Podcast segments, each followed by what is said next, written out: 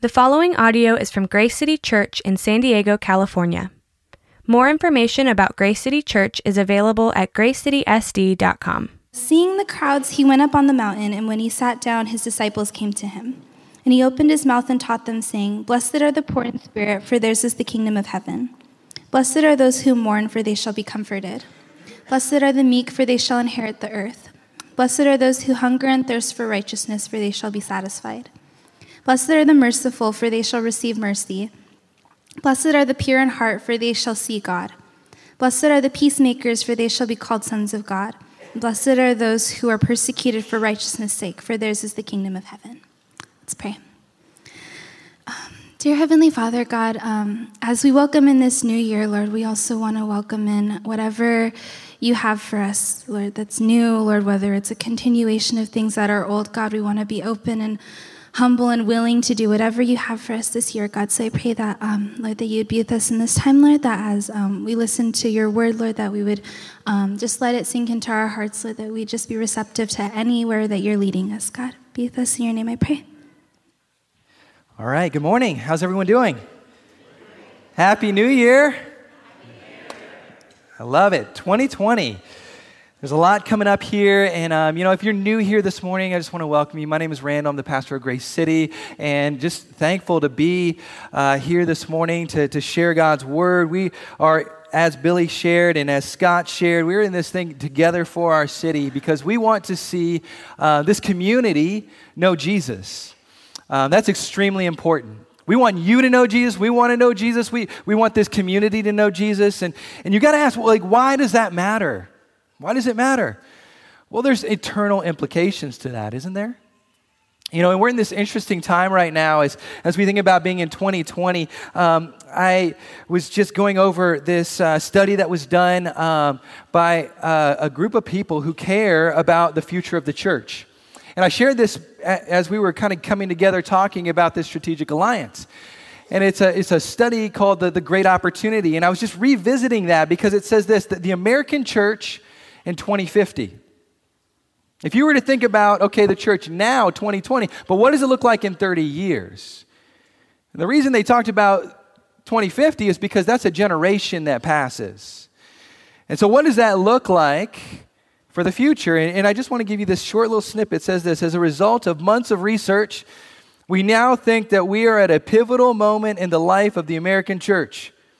What we find, what we found was that the largest missions opportunity ever in American history, and if we move quickly, we can help introduce tens of millions of young people to Jesus over the next 30 years. This is an exciting time right now. This is a pivotal moment in history right now. And so when we think about 2020 and entering into this time, my hope is that you think afresh about your relationship with Jesus. You think afresh about the church and the importance of the church in this time, right now, in this season. This is extremely important. But it has to be filled with people who reflect the life of Jesus, right? Real Christians. True Christians. And, and so I want to share this quote from uh, Charles Spurgeon. Here's what he says He says, I do not think the devil cares how many churches you build if only you have lukewarm preachers and lukewarm people in them. You think this next generation is going to change because of lukewarm preachers and lukewarm people? No. Passionate people who love Jesus Christ, who love his church, and who truly reflect what it looks like to be a Christian.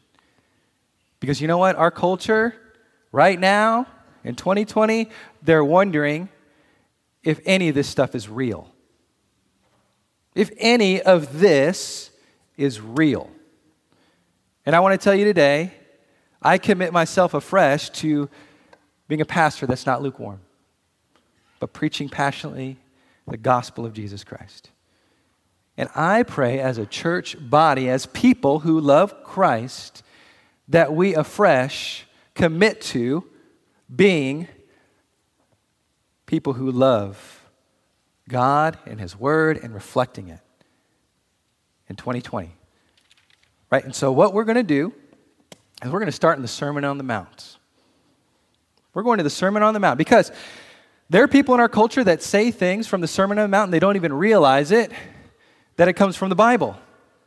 Or misquote things that come from the Sermon on the Mount they didn't even realize that they were misquoting the Bible. And so we're going to start here, Jesus' most famous sermon, and really get to the, the bottom of what, what does it look like to be a Christ follower? What does it look like to really be a Christian? And our text today is from Matthew 5, 1 through 10. And so we're going to start in Matthew 5. We're going to go all the way through Matthew chapter 7. And so Scott and I are going to be preaching through this the first few months of the year because really what we want to get down to is the nuts and bolts of what does a true, passionate believer in Jesus Christ look like? Straight from the words of Jesus. And so, uh, the message today is this. We're going to start with this the marks of a believer the marks of a believer. So, for many of us, during this time of the year, we evaluate our lives, don't we? We ask ourselves, uh, How am I doing? And so, here's how we evaluate we say, well, Am I going to the gym? Am I eating right? Did I accomplish my goals from last year? Maybe if you set some goals, right? Do I have any new goals for 2020? And then there's this evaluation and critique because it's important for personal growth, isn't it? We want to grow and get better as we move forward. So those things are important. And the Sermon on the Mount is fitting for us today because it also examines our lives. Right, I was sharing this morning the Bible, we don't just read the Bible, the Bible reads us. It's been famously said that, right? The, the scripture when you really dive into it, it starts to read you. Hebrews 4:12.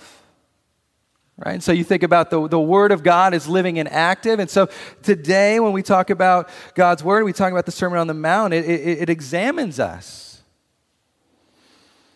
Uh, pastor and, and writer Iain Duguid says this. He says, The Sermon on the Mount challenges us with this question To which drum are we marching? Are we marching to the drum of the world like those around us? Or are we marching to the drum of God's kingdom as we hear it in God's word, the Bible? Right? We got we have to ask. This is a very important question. Are we marching to the drum of just like everybody else? Or is there a distinctness, a uniqueness about you as a Christian? And are you marching to the drum of God's kingdom? You see, in today's text, Jesus gives us marks or indicators of what a true Christian looks like. But please don't get me wrong. The Sermon on the Mount is not this religious checklist. I do this, I do this, I do this. That, that's not what this is. But instead, it's pointing us to our desperate need for something greater. Or let me say, for someone greater. You know, many times we take the Sermon on the Mount and we try to put it up there like the Ten Commandments. And you remember the, the, the, rich young ruler who runs up to Jesus and says, Jesus, I want to follow you. I'll, I'll, I'll do anything to follow you. And Jesus says, Okay, what, what, how are you doing with the Ten Commandments? He says, I follow them all. And do you know what it says about him? It says that he walks away sad. Because Jesus says, Hey, what about that greediness in your life? He just picked off one thing. What about that, that, that, that, that thing that you're holding on to so tightly? Let me see if you're willing to follow God for real. Right? We get exposed by the Ten Commandments if we really dive deep into it. And the same thing happens when you look at the Sermon on the Mount. But it's not to give us a checklist. Commentator D.A. Carson says, The more I read these chapters, Matthew 5, 6, and 7, the more I am both drawn to them and shamed by them. Their, their brilliant light draws me like a moth to a spotlight, but the light is so bright that it sears and burns. No room is left for forms of piety, which are nothing more than veneer and sham. Perfection is demanded. It's demanded. You'll see it in chapter 5. So, what is the Sermon on the Mount? Well, it's a message that gives us a glimpse of the holiness of God and also brings us face to face with our deep need for His grace. For His grace. For His undeserved love and favor upon us.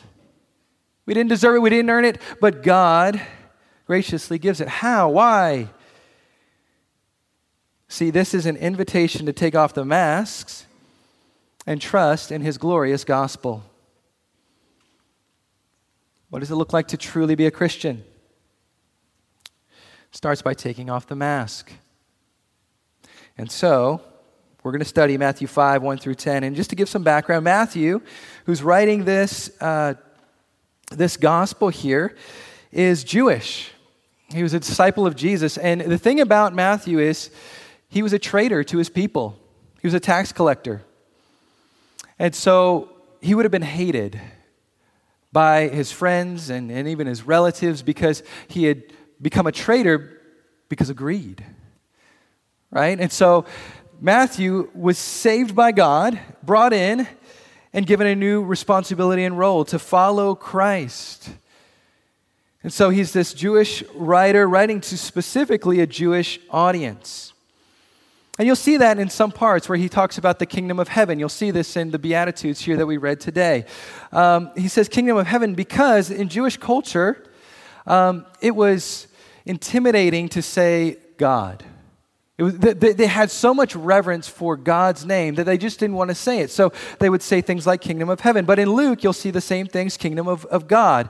And, and Luke is a Gentile writing. And so it, it was a little bit different, but this is the same thing. And so in the book of Matthew, you're going to see Old Testament references all throughout. And so he's speaking to a particular audience. And this section is called the Beatitudes because it's a rough translation from a Latin word which means blessed. It just simply means blessed.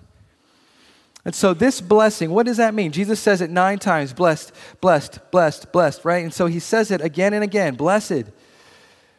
Blessed, what does it mean? Fundamentally, it means this to be approved or find approval. To be approved or find approval. So Jesus is saying, okay, you, you want to find approval in a lot of different places, all of us, whether you're Christian or not today, you're seeking some form of approval.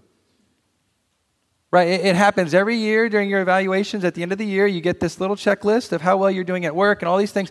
You want to be approved. You want to be doing a good job, right? Like all of those things.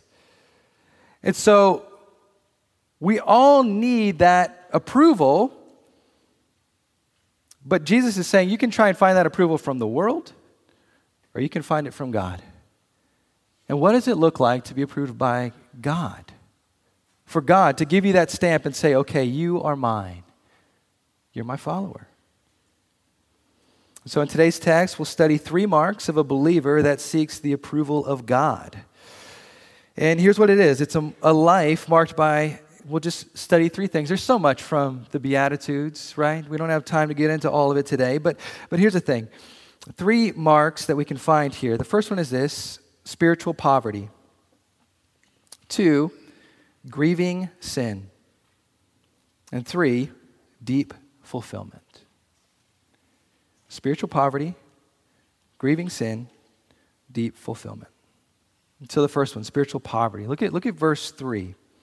Jesus gathers his disciples together, and here's what he says to them He says, Blessed are the poor in spirit, for theirs is the kingdom of heaven. Blessed are the poor in spirit, for theirs is the kingdom of heaven. So, what, what does it mean to be poor in spirit? Well, it, it has nothing to do with economic status. We'll just throw that out there. He's not talking about if you're just poor economically right? But it invites in the poor, it invites in all economic statuses of people. But that's not what he's talking about here. This poverty of spirit is this it's believing that I have nothing to offer God. I have nothing to offer God. Right? It's believing I have nothing to make things right with God in my own ability and strength.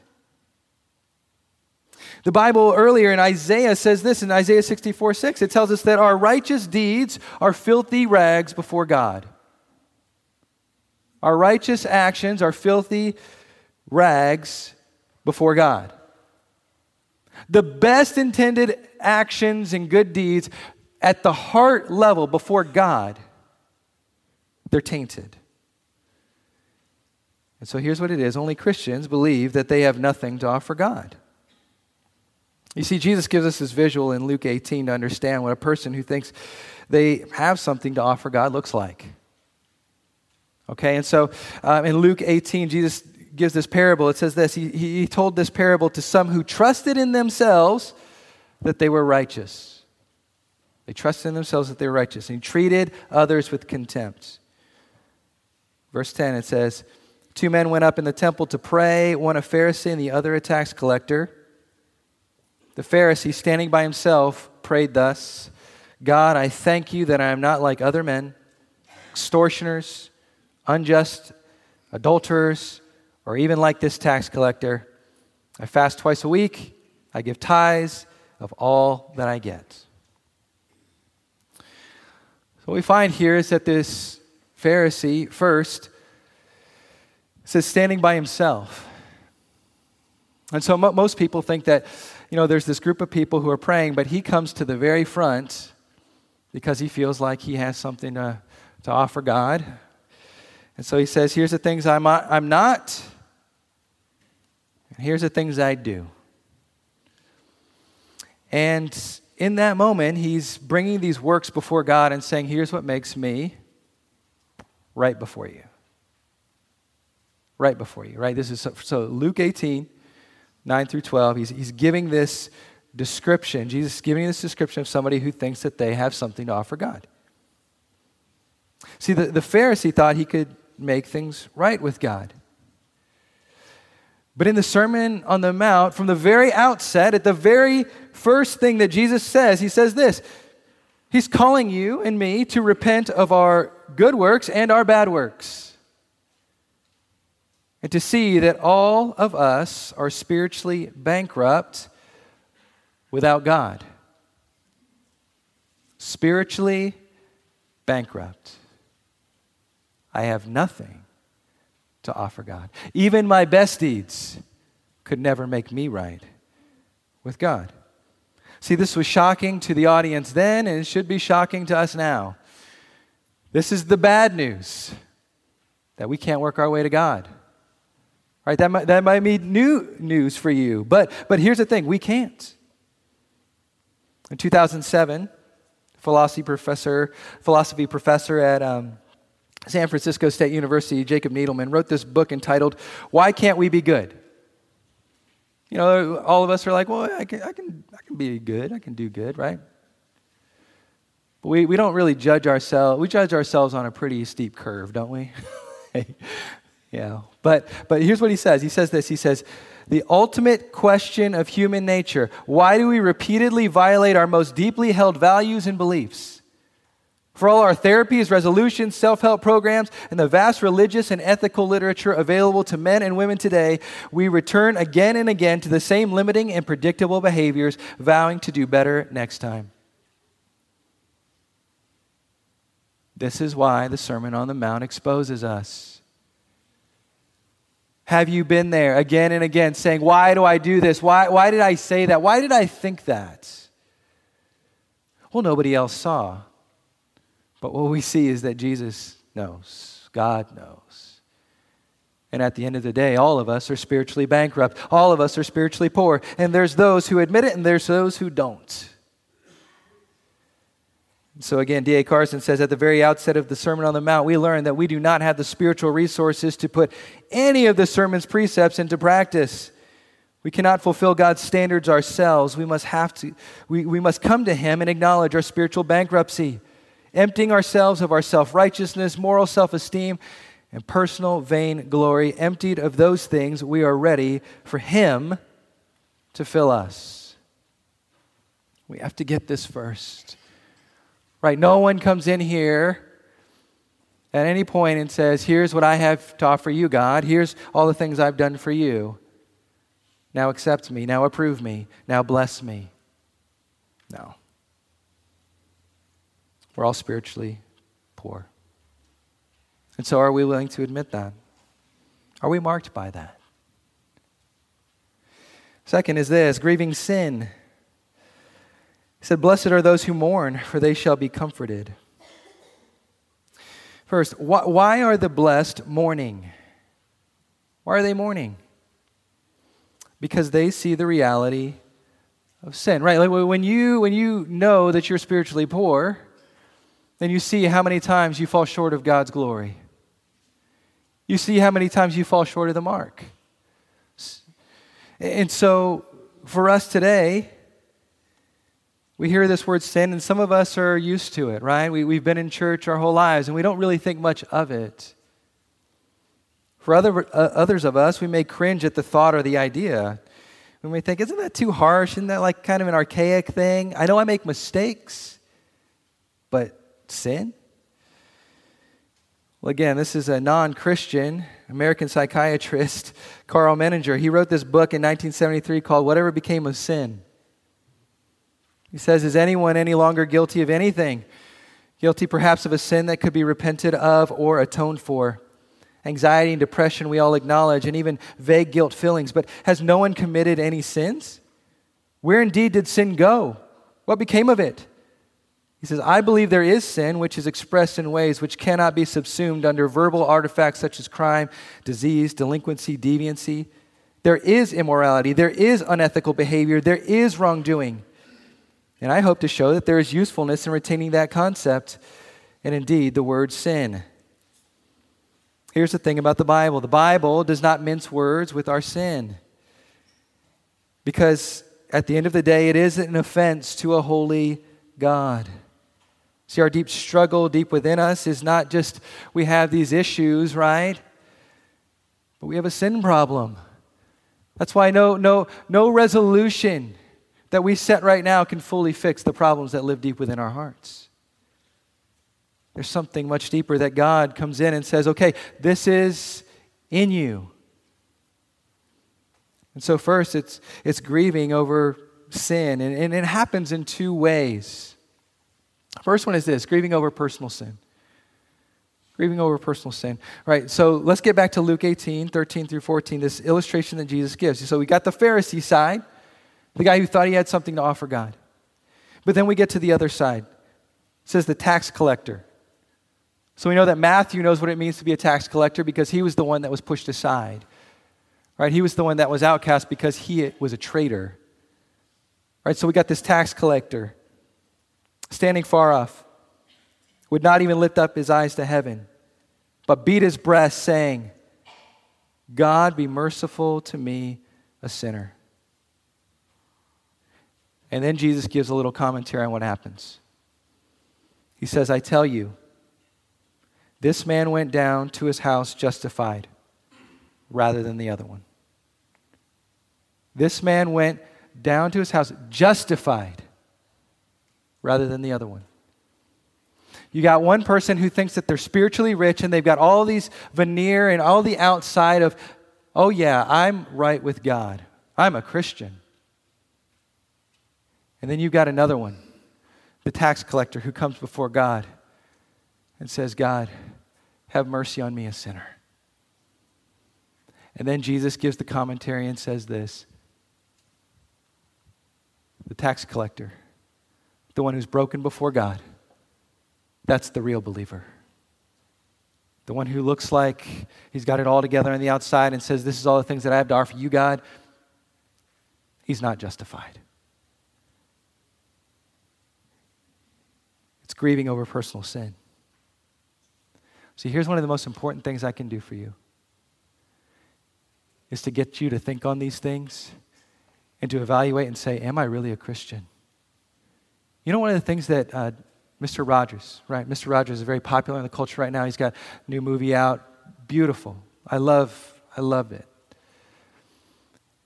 One of the things he asked his wife before he died, he says this. He says, Am I a sheep or am I a goat? Do you know what he's asking? He's saying, I, have done all these good things, but am I really a Christian? Am I a sheep? Like, do, do I know Jesus for real? If Mr. Rogers is asking himself if he's a sheep or a goat, like, I think we should really evaluate, right? Like, thinking about, okay, am I like, am I a sheep or am I, like, okay. Okay. Do I understand the gospel? Personal sin. Next is grieving over the sins of others. Matthew 23 37. Here's the thing about Jesus it says he grieves over Jerusalem before he goes to the cross. In Matthew 23, he, he's, he's grieving over the city. He's looking over the city of the people that are about to put him on the cross. And he, he says, All I wanted was to gather you together. All I wanted was to hold you in close. And Jesus is weeping over the people that are about to kill him. And the thing about a true Christian is this that there is a grieving that happens in your life where, where, where you look at people, you look at situations, you look over people that, that, that, that don't even understand, like, okay, this is what it really means to be a part of the kingdom, and you just grieve. You grieve. It breaks your heart. Again, Charles Spurgeon said this if sinners will perish, let them perish with our arms around their knees, imploring them to stay. If hell must be filled, let no one go there unwarned or unprayed for. Right? Well, what this is, is coming before God and saying, Oh, I am grieving over those that don't know you. And what this means is that your friends, your family, people that you know and love, like people that are in our cult, like, here's the thing. My son, right now, he's got this iPod and he's got Spotify on there. So he's listening to all these music, this music, and, and there's, there's his friends are listening to music, and he's telling me about all these different people. And, and one of the people that his friends really liked recently died. 21 years old, a music artist. He actually talked about in his songs before he even died that he was going to die at 21. He said, you know, there's a 27 club, like all the, all the artists die when they're 27, like the big artists. He says, no, now there's a 21 club. I'm part of the 21 club now. You know, he, he just died. He had a seizure in an airport and died. And this is the, the, the, the artist that my son's friends are listening to. This is the one that he was like, hey, dad, let me listen to this guy. And I see this and I read the story and I look at it, I'm just broken, weeping over this next generation. Weep, weeping over the, the, the, the, the kids that are, that are growing up now. Looking at the people that I used to listen to and I used to be influenced by, and, and many of them, they're, they're, they, they might be dead and gone by now and just weeping over this generation that's moving forward. Like Jesus is looking at us and says, You a Christian? You start to weep over people and, and situations and in your own personal sin, and you start to we- weep over the sins of, of the people that are around you. It changes you. I'm already grieving this next generation. We mourn, but here's the thing it says we're comforted by God. You mourn, but you're comforted by Him. Lastly, verse 6 deep fulfillment.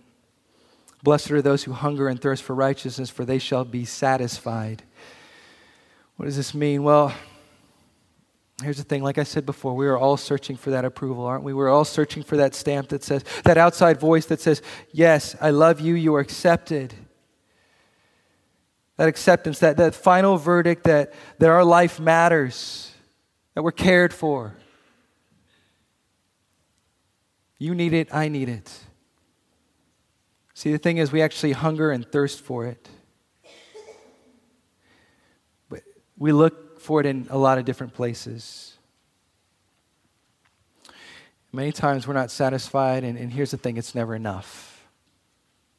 It's never enough. It'll never be enough. It, but Jesus says, I want to point you to something that is enough. He says, for righteousness. For righteousness. Let me illustrate this. There's this book, Dignity, by uh, a lady, Donna Hicks. And again, not a Christian. But here's what she says. She said, I heard recently about a man who was awarded this prestigious employee recognition award for his contributions to his company. By all accounts, the award was clear affirmation of his dignity. You know, when asked how he felt about receiving the award, he said he still felt like a number, that he wasn't really seen or recognized for who he was. Without an internalized belief in his own worthiness, unless his wounds from earlier imprints to his dignity were cleansed and healed, he would not be able to appreciate any validation of his worth from the outside, no matter how much recognition he was accorded. We hunger and thirst for it. This guy's hungering and thirsting, working as hard as he can every day, and still feeling like a number, still feeling like he's not valued.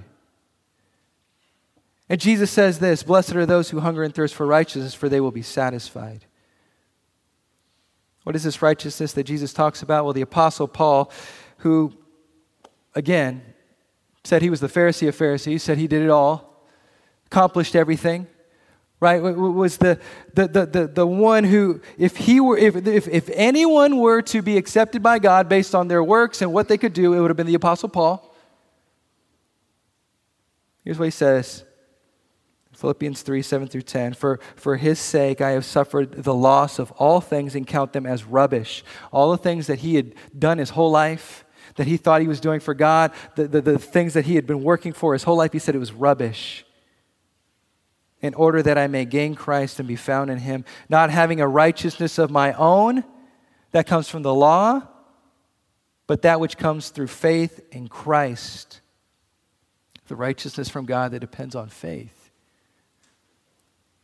Here's the thing when, you, when you're spiritually poor and you know it, and you're grieving over your sin, and you know it, Jesus says, You can come to me and be deeply satisfied.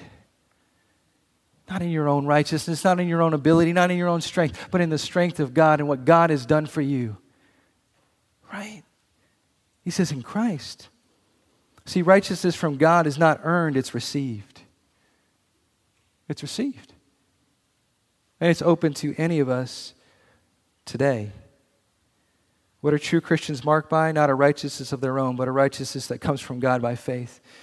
And in Jesus, they're deeply satisfied.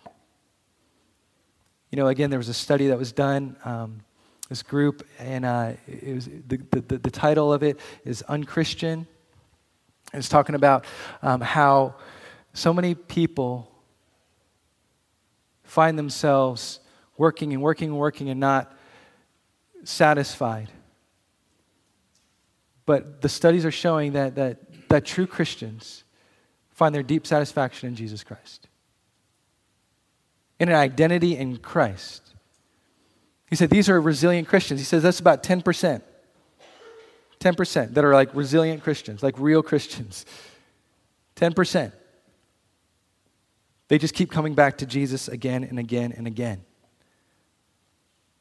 So let me ask you today, like, where do you keep going? Where, where, where do you keep coming to? Right? You coming to Him? You coming to God? You asking Him to cover you and, and help you in every way? Because that's what it looks to hunger and thirst for righteousness. You hunger and thirst for the one who personified righteousness in every way. So let me give you some takeaways signs of a changed life. First, let me ask this How dependent are you on God? How dependent are you on God? Verse 5, he talks about meek. The meek will inherit the earth. What is meekness? Meekness, we don't use it much these days, but here's what it is it's a deep dependence on God. To be meek.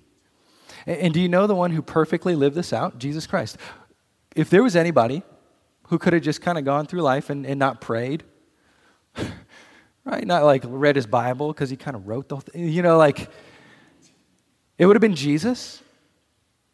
Where do we find Jesus?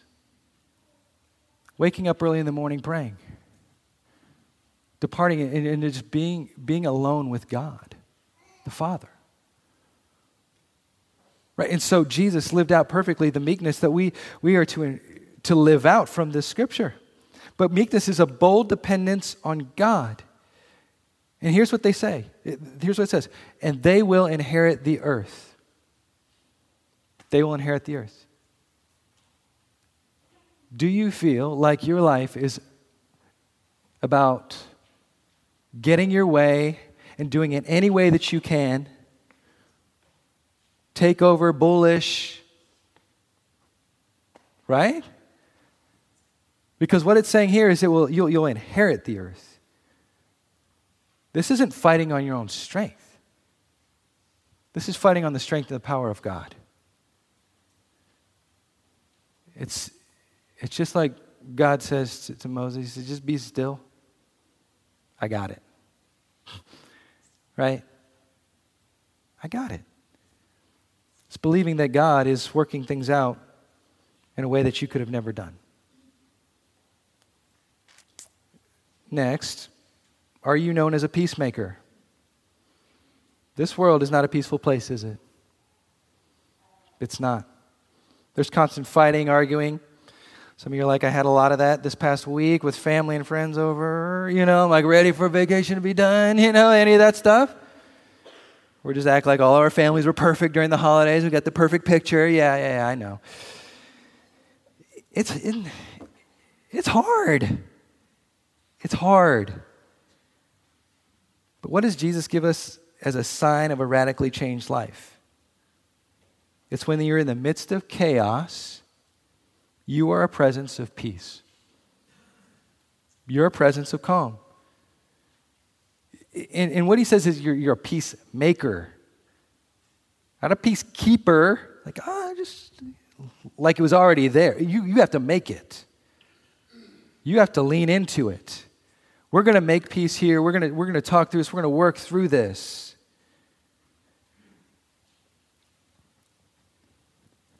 I want to give you some tests of how you're doing on this. How about, how about when you're driving? Right? How much of a peacemaker are you when you're driving? When somebody is merging into your lane, when somebody just cuts you off, when you're riding up Genesee, right?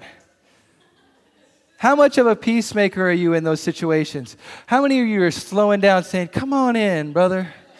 Come on in. Thank you.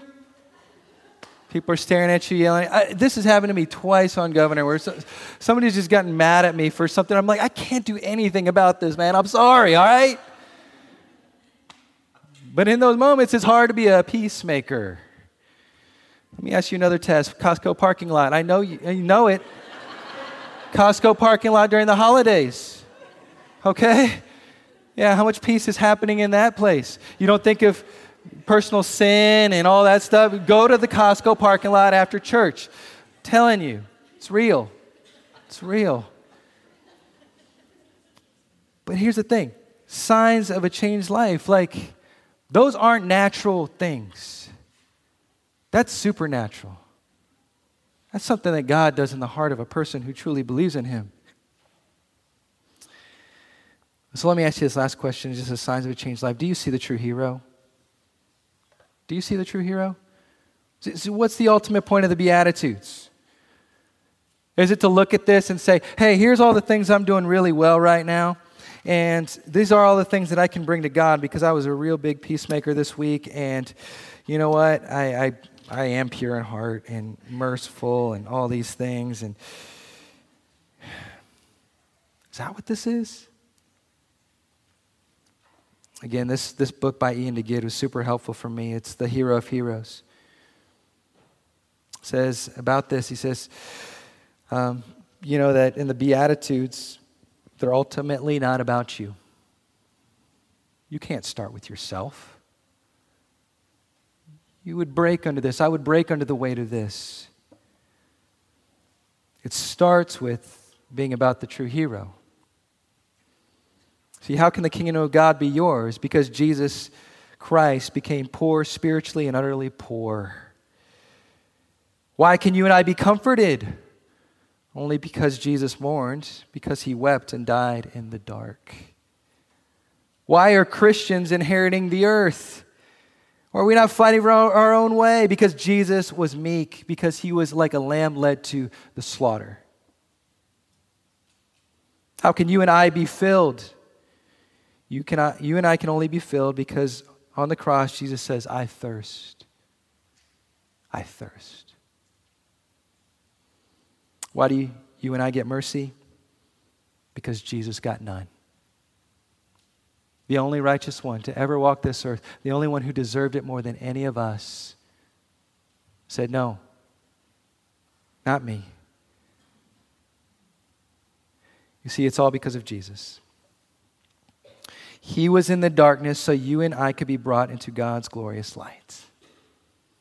The gospel changes everything. And, until you and I see the hero of heroes, until you and I become truly like a, a Christian, we won't be able to live honestly with the Sermon on the Mount. And so, my hope during this study, as we go through this, is that we will see again and again the hero of heroes, Jesus Christ, who lived it all out and said, Come to me, all you who are weary and burdened, and I'll give you rest. I'll give you rest. Let's pray. Jesus, we thank you for being the only one who could have ever lived this out.